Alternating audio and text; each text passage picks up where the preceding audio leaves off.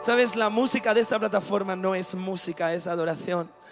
Y eso que cuando entras te atrae tanto, no es tan solo la creatividad de este lugar, que es increíble, es el servicio al Señor. Cada uno de estos chicos y chicas cantando ahí, haciendo el sonido, moviendo cables, dándote la bienvenida, estando en seguridad, sirviendo en esta casa, hacen para honrar el nombre de Jesús y para poner valor sobre tu vida. No sé cuándo fue la última vez que alguien te preparó la mesa, te abrió la puerta, te preparó la silla, pero si hace tiempo que nadie lo había hecho por ti, quiero que hoy te sientas apreciado y valorado, apreciada y valorada. Porque alguien lleva aquí desde bien temprano preparando esta casa para decirte, vales la pena, mereces la pena, mereces este esfuerzo. Hoy Dios tiene un encuentro para cada uno de nosotros.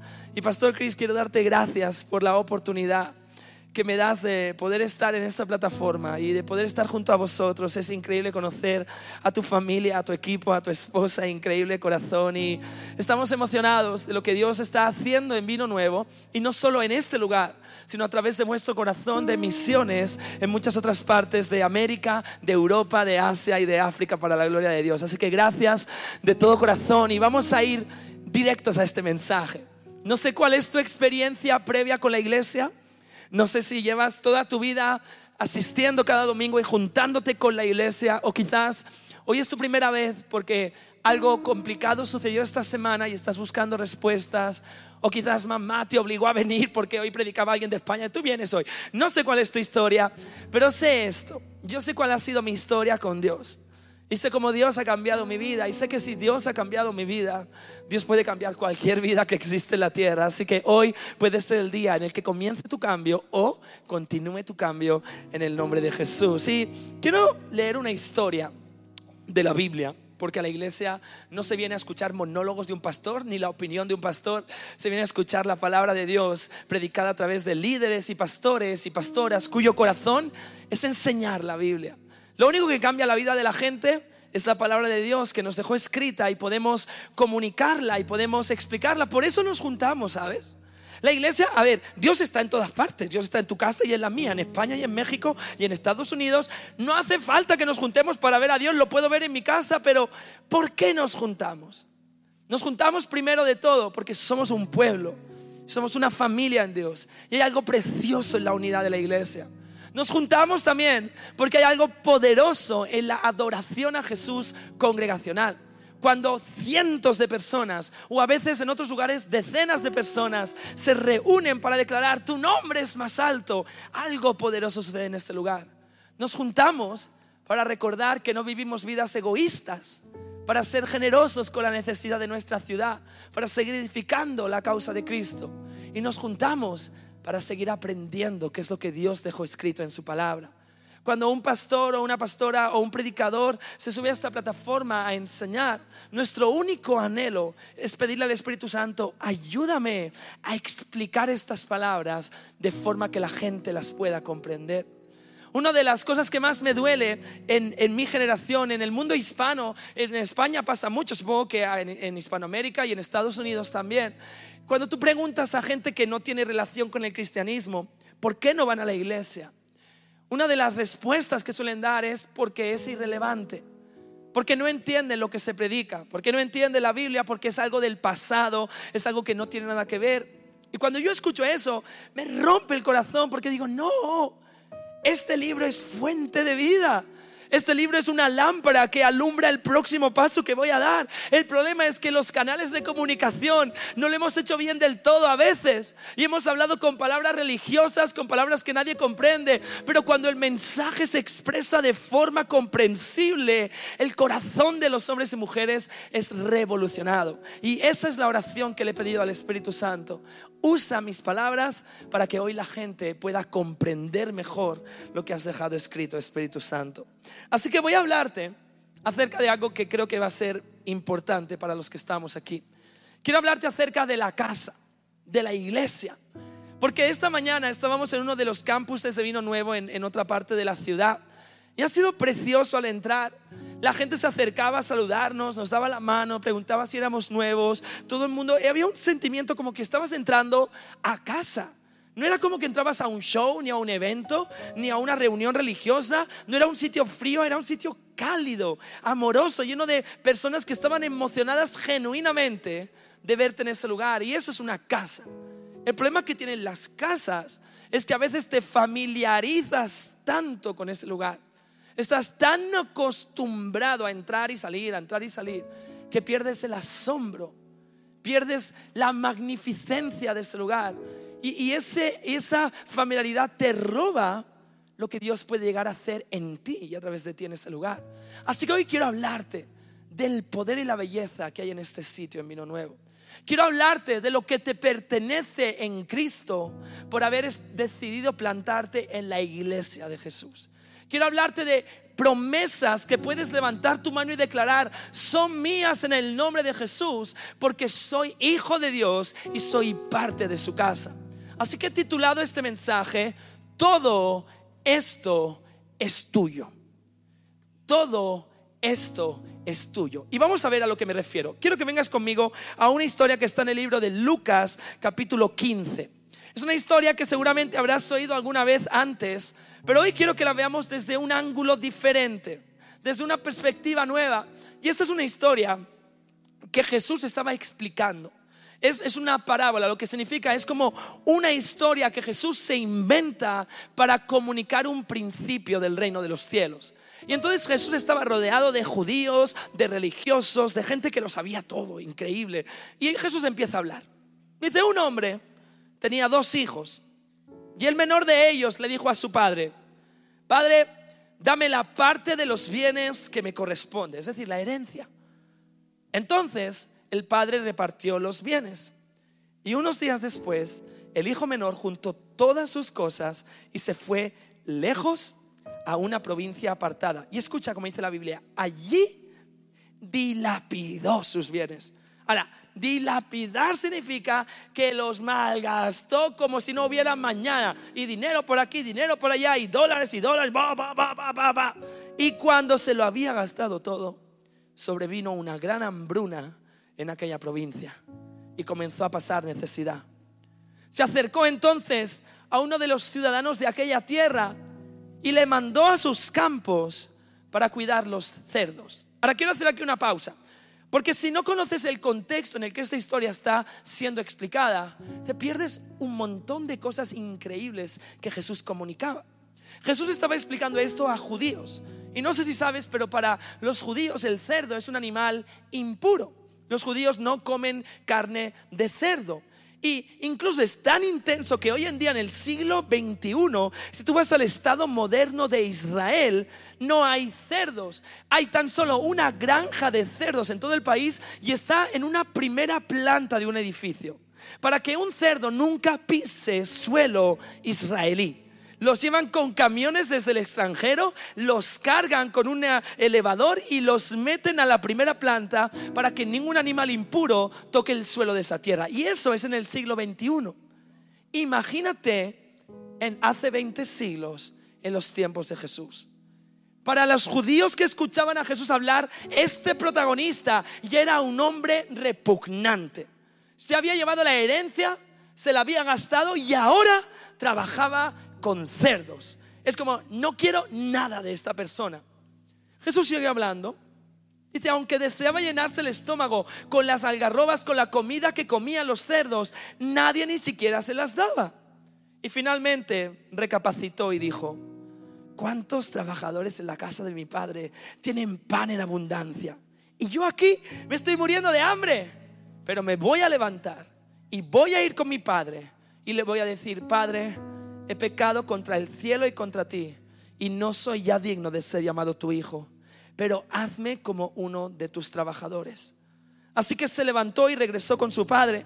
Todavía estaba lejos cuando el padre lo vio y tuvo compasión de él y corriendo se echó sobre su cuello y empezó a besarle como buen mexicano. El hijo empezó a hablar, le dijo, no, no, padre, he pecado contra el cielo y contra ti y yo ya no soy digno de ser llamado tu hijo. Pero el padre le dijo a sus siervos sin escucharle, rápido, traigan ropa la mejor y vístanle. pónganle también un anillo en su mano y calzado en sus pies, y luego vayan a buscar al becerro más gordo y mátenlo. Comamos y hagamos fiesta, porque este hijo mío estaba muerto, pero ha revivido. Se había perdido, pero lo hemos hallado. Y comenzaron a regocijarse. El hijo mayor estaba trabajando y trabajando en el campo y cuando regresó cerca de casa escuchó la música y las danzas. Te digo, esta historia podía ser de mexicanos, totalmente, ¿sí? Música, danzas, comida, de todo. Entonces llamó a uno de los criados y le preguntó, oye, ¿qué, qué está pasando ahí? Y el criado le dijo, tu hermano ha vuelto y tu padre ha ordenado matar al becerro más gordo porque lo ha recibido sano y salvo. Cuando el hermano mayor escuchó esto, se enojó tanto que no quiso entrar. Así que papá salió a rogarle que entrara. Pero el hijo mayor le respondió, llevo años de servirte y jamás te he desobedecido. Tú nunca me has dado ni siquiera un cabrito para disfrutar con mis amigos. Y ahora viene este hijo tuyo que ha gastado sus bienes con prostitutas y mandas matar al becerro gordo para él. Y el padre le dijo, hijo mío, tú siempre estás aquí conmigo y todo lo que tengo es tuyo. Pero era necesario hacer una fiesta y regocijarnos, porque tu hermano estaba muerto y ha revivido, se había perdido y lo hemos hallado. Qué historia tan increíble, una de las historias más conocidas de los evangelios, de la, de la Biblia, es increíble. Y si yo preguntara a la iglesia en general, ¿Cuál es el protagonista de esa historia? ¿Cuál es el hijo que el padre salió a buscar? ¿Cuál es el hijo que fue recibido en casa para esta fiesta? La mayoría de personas responderíais, el hijo pródigo, el hijo pequeño, el que había malgastado el dinero, el que había estado con cerdos, el que había estado con prostitutas, el que había pecado en su vida. Ese es el hijo al que el padre sale a buscar. Pero si te digo que no, o que no solamente. Y te digo que en esta historia, ambos hijos, los dos, el padre salió a buscar para que entraran a la fiesta. Y te digo que esta historia no se trata tan solo como muchas veces pensamos en la iglesia, de los que se han ido y han dejado a Cristo y han malgastado su vida y se encuentran ahora atrapados en tantas situaciones complicadas. Y te digo que esta historia se trata también de ti que estás en primera fila porque eres líder y pastor de esta iglesia. Y si te digo que esta historia es también de mí, que soy pastor en una iglesia en España. Y si te digo que esta historia es para todos aquellos que se llaman parte de la casa de Dios, de la iglesia de Cristo. Y si te digo que esta historia nos recuerda a todos lo que nos pertenece y se nos olvida por ser parte de la casa de Dios. Así que hoy cuando predique van a pasar dos cosas. Gente en estas sillas que venís rotos del mundo. Gente que venís quebrantados quizás la pérdida de alguien, adicción a sustancias, situaciones complicadas, hoy vais a ser recibidos a una nueva realidad. Pero, hermanos y hermanas que lleváis una vida de servicio al Señor, hoy el Espíritu Santo nos va a recordar lo que es nuestro y lo que tenemos la autoridad de levantar la voz y decir, en el nombre de Cristo me pertenece y lo voy a poner en práctica. Todo esto es tuyo. Todo esto es tuyo, así que por amor al tiempo no puedo hablar de muchas cosas, aunque daría para sesiones y sesiones. Voy a tomar tan solo tres cosas. Tres cosas que quiero declarar en el nombre de Cristo sobre ti, sobre esta iglesia, sobre vino nuevo. Lo primero que vamos a decir que es nuestro y que vemos que el padre se lo da al hijo joven, pero que luego le dice al hijo mayor, también es tuyo. Dice la historia que el hijo viene sucio, sudado, manchado, con olor a cerdo, habiendo malgastado todo y en cuanto papá lo ve, lo primero que dice es rápido, vestidle, vístanle. Ahora, si tú lees esta historia así, sin más información, dices, pues claro, no quería que lo vieran desnudo, ¿no? Pero cuando comprendes el contexto en que Jesús está hablando, algo precioso sucede. Para Israel y para el contexto de Oriente Medio hace miles de años, la ropa era como tu pasaporte, era tu cédula de identidad, era tu tarjeta con la que te identificabas. Según lo que vestías, eras noble o plebeyo, eras prostituta o sacerdote, eras rico o eras pobre, eras judío o eras extranjero, porque cada persona tenía un código de vestimenta distinta. Y por lo tanto, cuando alguien quería robarte la identidad, cuando alguien quería arrancar de ti tu valor y degradarte a una posición más baja, lo primero que hacían era quitarte la ropa físicamente. Y por eso vemos en la Biblia tantas historias en las que se les quita la ropa y se les arranca a la gente. Por ejemplo, Jesús cuando está a punto de ser crucificado. El libro de Mateo capítulo 27 dice que cuando Jesús es llevado ante Pilato le arrancan sus vestiduras y empiezan a flagelarle y a insultarle. O tienes la historia de Pablo y Silas. Están de misioneros en Grecia predicando a Cristo, trayendo milagros, liberando a personas. Los griegos se enfadan con ellos. Y escucha esto, dice en Hechos 16, una multitud se juntó contra Pablo y Silas y los magistrados mandaron que les arrancaran la ropa y les azotaran. O tienes la historia de Pedro, está en la cárcel por predicar a Jesús y cuando el ángel le va a liberar, dice que le da un golpe, le dice, rápido, levántate. Y dice, vístete y cálzate. Porque Pedro estaba sin ropa. Porque cuando alguien quería despreciarte, te arrancaba tus ropajes. Y por lo tanto, cuando alguien quería volverte a poner valor, ¿qué es lo que hacían? Te vestían. ¿Has escuchado alguna vez la historia del endemoniado Gadareno? Suena un poco raro, ¿no? Si eres no dirás, ¿en de qué? ¿De dónde? ¿Quién es demonio? ¿Qué? Es una persona en la Biblia que nos explica que llevaba toda una vida bajo opresión de demonios. Y tan intensa era su vida que vivía fuera de la ciudad, desnudo, en el cementerio y nadie se acercaba. Normal que yo tampoco me acercaría, ¿no? Pues eso. Entonces Jesús llega a la región, sale de la barca y en cuanto pone un pie en el suelo de la región de Gadaria, este hombre viene corriendo. O sea, tú imagínate la imagen, ah, desnudo gritando, ah, y Jesús es como Dios mío, ¿no? Y yo, yo mismo, ¿no? Entonces el hombre se tira al suelo delante de Jesús y los demonios dicen, no te entrometas con nosotros. Jesús, así de rápido, libera a este hombre y quiero que escuches esto. Lucas 8:35. La gente de todo el pueblo salió a ver qué había pasado. Y cuando llegaron donde Jesús estaba, se encontraron con que el hombre de quien habían salido los demonios estaba sentado a los pies de Jesús, vestido y en su cabal juicio. Había un valor siendo puesto, una nueva identidad. Y por lo tanto, este hijo viene perdido, roto, sin saber quién es, viene diciendo, ya no soy tu hijo pero hazme un esclavo por lo menos. Completamente confundido lo que es. Y amigo, en el mundo en el que vivimos, tanto Instagram, tanto TikTok, tantos medios de comunicación, tantos filtros que ya no sé ni cómo es mi nariz de verdad, de tantos filtros que me pone el teléfono móvil, venimos completamente perdidos. A veces por fuera, pero muchas veces por dentro.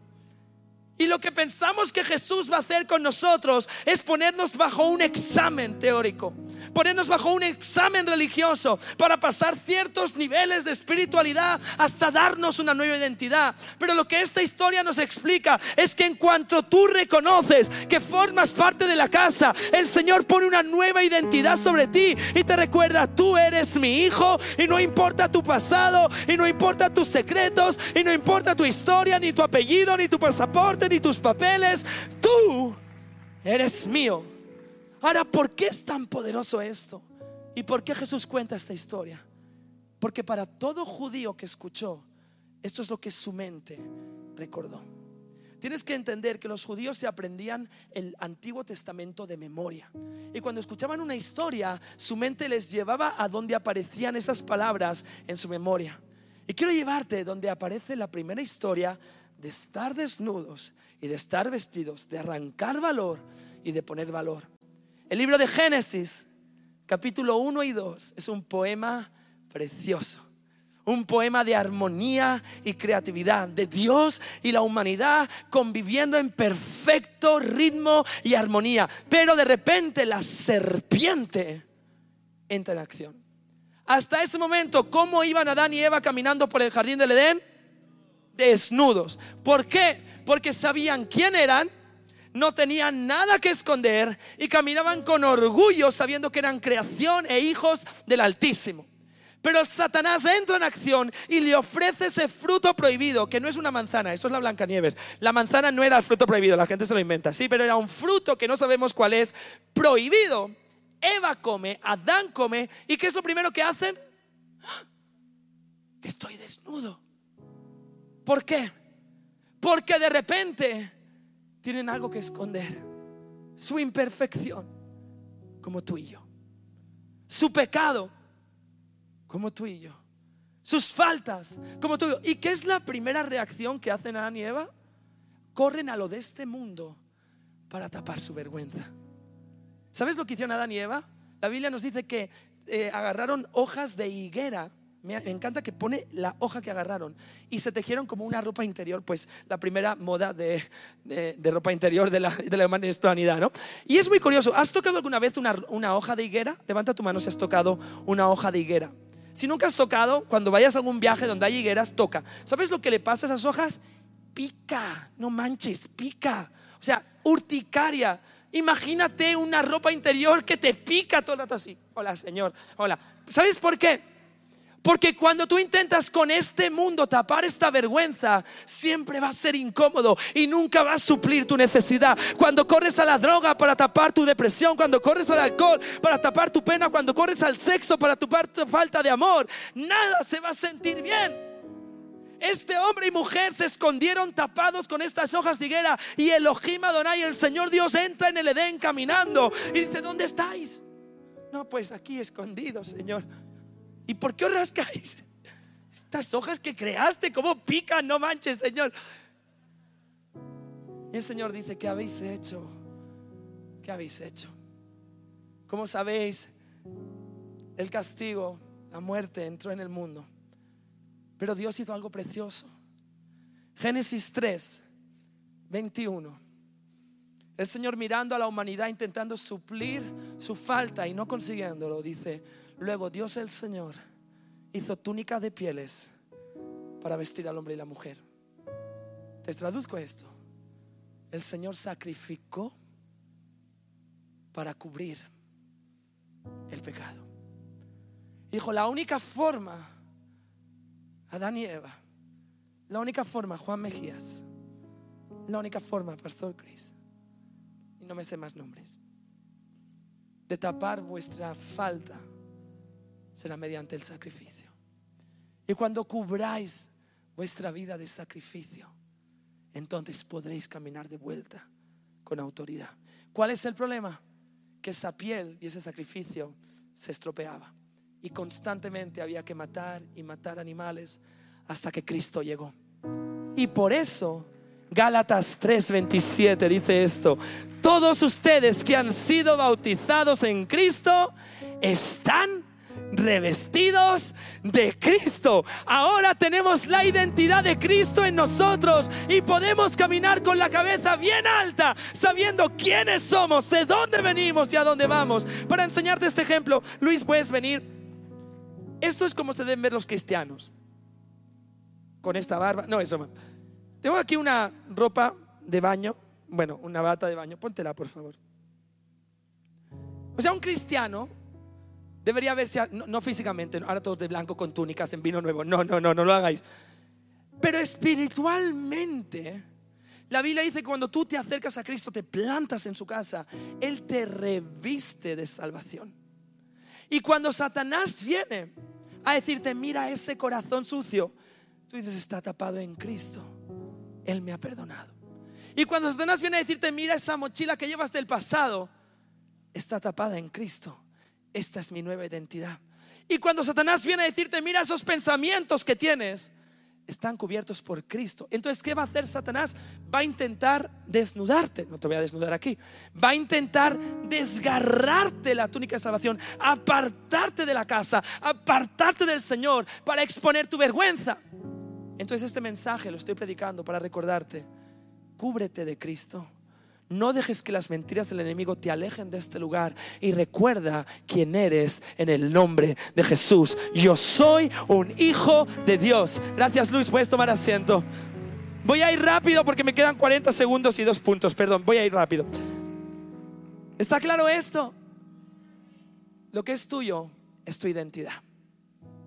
Y si tienes batallas con esto, puedes levantar tu voz con autoridad y declarar, yo soy quien Dios dice que soy. Lo segundo, que es tuyo y te pertenece por estar en la iglesia plantado. Primero lo vistió y segundo hizo esto. Rápido, pónganle el anillo en su dedo. Ahora, hoy en día tú escuchas eso y dices, ay, pues le dio fashion y todo al chico, ¿no? Lo vistió con anillos. Porque para nosotros un anillo es un complemento de moda.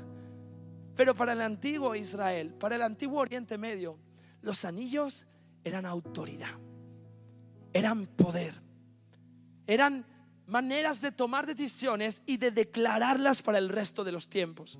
Cuando un antiguo soberano quería traer una nueva ley y quería que todo su pueblo la conociera, escribía en un pergamino esa ley, tomaba un anillo y con cera hacía así y sellaba eso y nadie podía deshacerlo.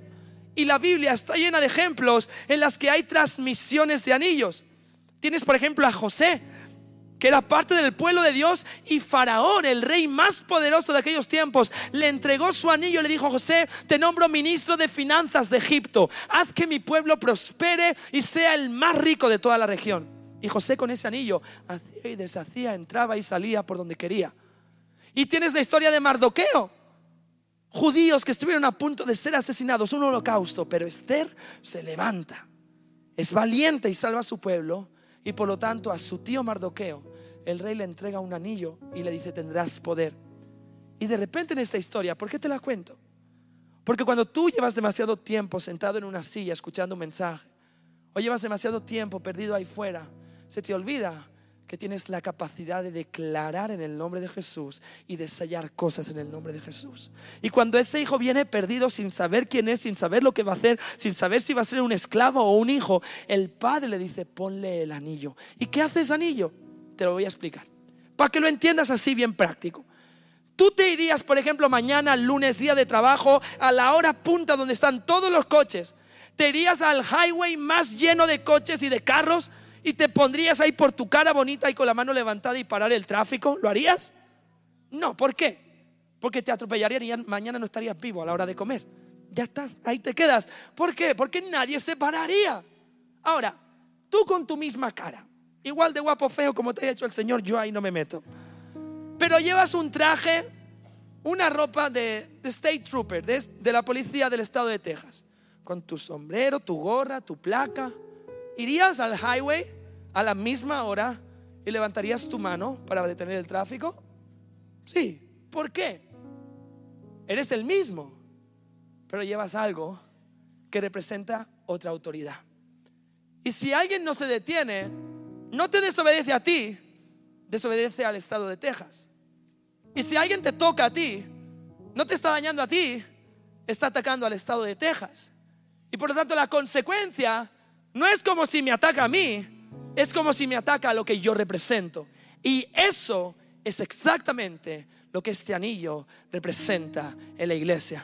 La Biblia dice que una vez aceptas a Cristo, ya no vives tú, vive Cristo en ti. Y cuando tú oras, no eres tú, es Cristo en ti. Y cuando tú declaras, no eres tú, es Cristo en ti. Y cuando como madre oras por tus hijos, no eres tú, es Cristo en ti. Y cuando como padre declaras sanidad, no eres tú, es Cristo en ti pero no nos lo creemos y vamos con miedo y hacemos oraciones mediocres. Texas necesita oraciones valientes. Estados Unidos y México necesitan personas que se pongan en highways espirituales y digan, hasta aquí hemos llegado, detenemos esta maldición, detenemos este ataque, detenemos esta herencia y declaramos el nombre de Jesús sobre vino nuevo, sobre nuestra iglesia y sobre nuestra nación.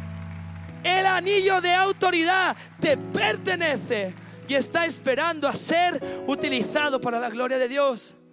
Y mientras la banda sube aquí arriba, para que creáis que termino.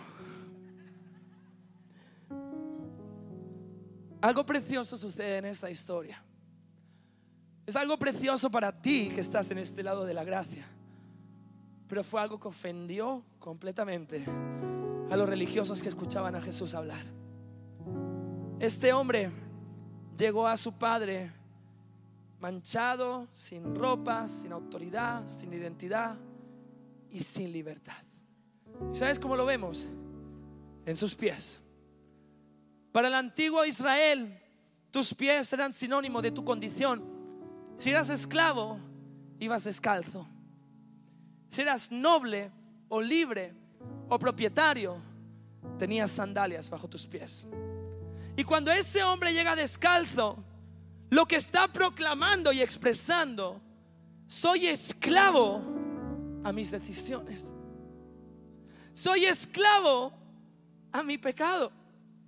Soy esclavo a mi falta de sabiduría por haber malgastado la herencia, por haber estado con personas de mala influencia, por haber estado en situaciones impuras y vengo completamente esclavizado ante papá.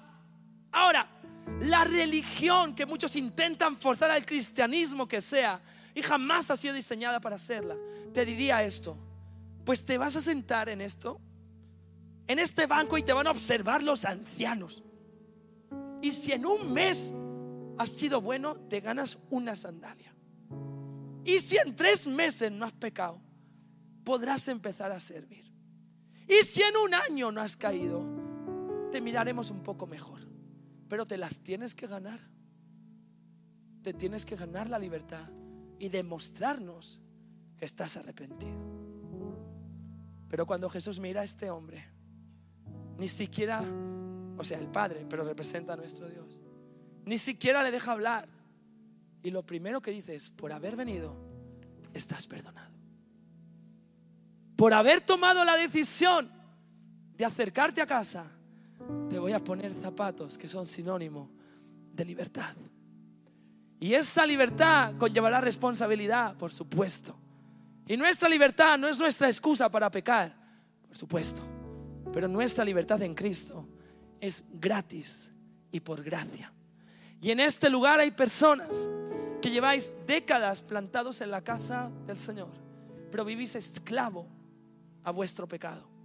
Y el Señor te ha traído a escuchar a este hombre español con acento extraño para recordarte de una vez por todas que hoy si tú te dejas, va a calzar tus pies, va a ponerte sandalias de libertad para poder declarar qué hermosos son los pies de los que anuncian el mensaje de redención, qué hermosos son los pies de los que testifican, yo era esclavo, pero ahora soy libre, yo pequé, pero Dios me perdonó, yo me fui, pero Dios me volvió a recibir. Y eso es tuyo en el nombre de Jesús. Tienes identidad, tienes autoridad y tienes libertad. Y al hijo pequeño todo esto le viene como una fiesta de gratitud. Y al hijo mayor le viene como una lección de recordatorio. Te pertenece, has estado conmigo, todo estará tuyo. No sé en cuál de las dos categorías entras hoy. Sé en la que entro yo, en el que estoy mucho tiempo en la iglesia y se me olvida a veces lo que me pertenece por ello. Así que vamos a hacer algo. Vamos a ponernos en pie en este auditorio, todo el mundo, hasta la última fila, cada persona. Y vamos a cerrar nuestros ojos por un instante. Y me gustaría hacer dos oraciones, si me lo permites. La primera oración que me gustaría hacer es por aquellos que estáis hoy aquí y jamás antes en vuestra vida habíais contemplado el mensaje de Jesús del cristianismo como algo tan cercano. Quizás vuestra madre, vuestra abuela os había explicado, quizás crecisteis rodeados de una capilla, de una iglesia, de un pastor, de un cura y habíais oído hablar de un tal Jesús, pero nunca había sido algo cercano. Pero hoy estás aquí y esto está resonando en tu espíritu como algo imparable. Y estás diciendo, ay, soy yo que necesito esta identidad. Yo necesito esa libertad. Yo vengo cargado de mi vida. Yo vengo cargado de mis decisiones. Necesito encontrar este mensaje de perdón. O quizás en tu pasado lo hiciste, pero como este hijo decidiste alejarte de casa. Te fuiste, te alejaste. Y hoy quieres decir, necesito volver. Quiero volver a entregar mi corazón a Jesús. Quiero edificar mi vida en su amor, donde voy a estar seguro. Pues con cada ojo cerrado en este lugar, escúchame, si esa vida eres tú, voy a contar hasta tres. Y cuando yo diga tres, te voy a invitar a que levantes tu mano hacia el cielo, bien alto. Y te voy a explicar por qué. Tu mano no es mágica y no te va a salvar, pero desde hoy tu mano será tu recordatorio. Porque cuando estés en tu día a día y la vida se torne complicada, cuando tu adicción empiece a gritar, cuando tus circunstancias empiecen a gritar y mires tu mano, vas a recordar esto. Cuando yo levanté mi mano al Señor, Él la agarró para no soltarla nunca más. Y mi mano es hoy mi testimonio que Dios acudió en mi ayuda. Así con una iglesia llena de fe por ti orando. Y cada ojo cerrado, si esa vida eres tú, sin ningún miedo, alza tu mano en este lugar. Una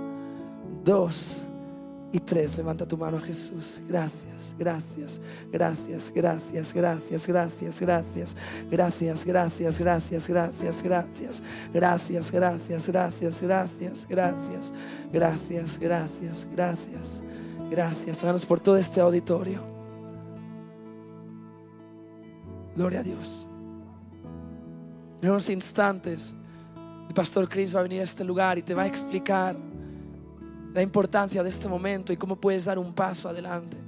Pero antes de soltar este micro, que ya me lo quieren arrancar, no es broma, me gustaría orar por esta iglesia, por este lugar precioso de vino nuevo. Que el Señor siga derramando ese vino nuevo sobre esta casa. Que el Señor siga derramando esa nueva unción de gracia, ese mensaje de perdón y nuevas oportunidades como el que hemos escuchado hoy.